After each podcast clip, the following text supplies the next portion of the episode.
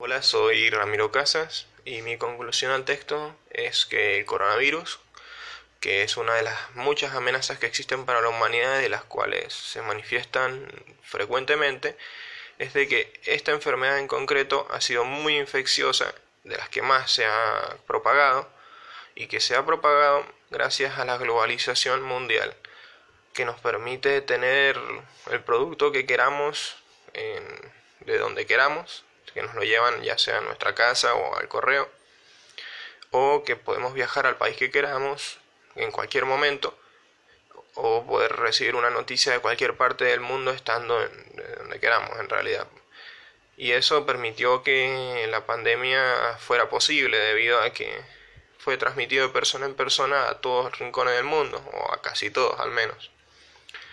Y que muchos gobiernos tomaron medidas para poder apaciguar la pandemia,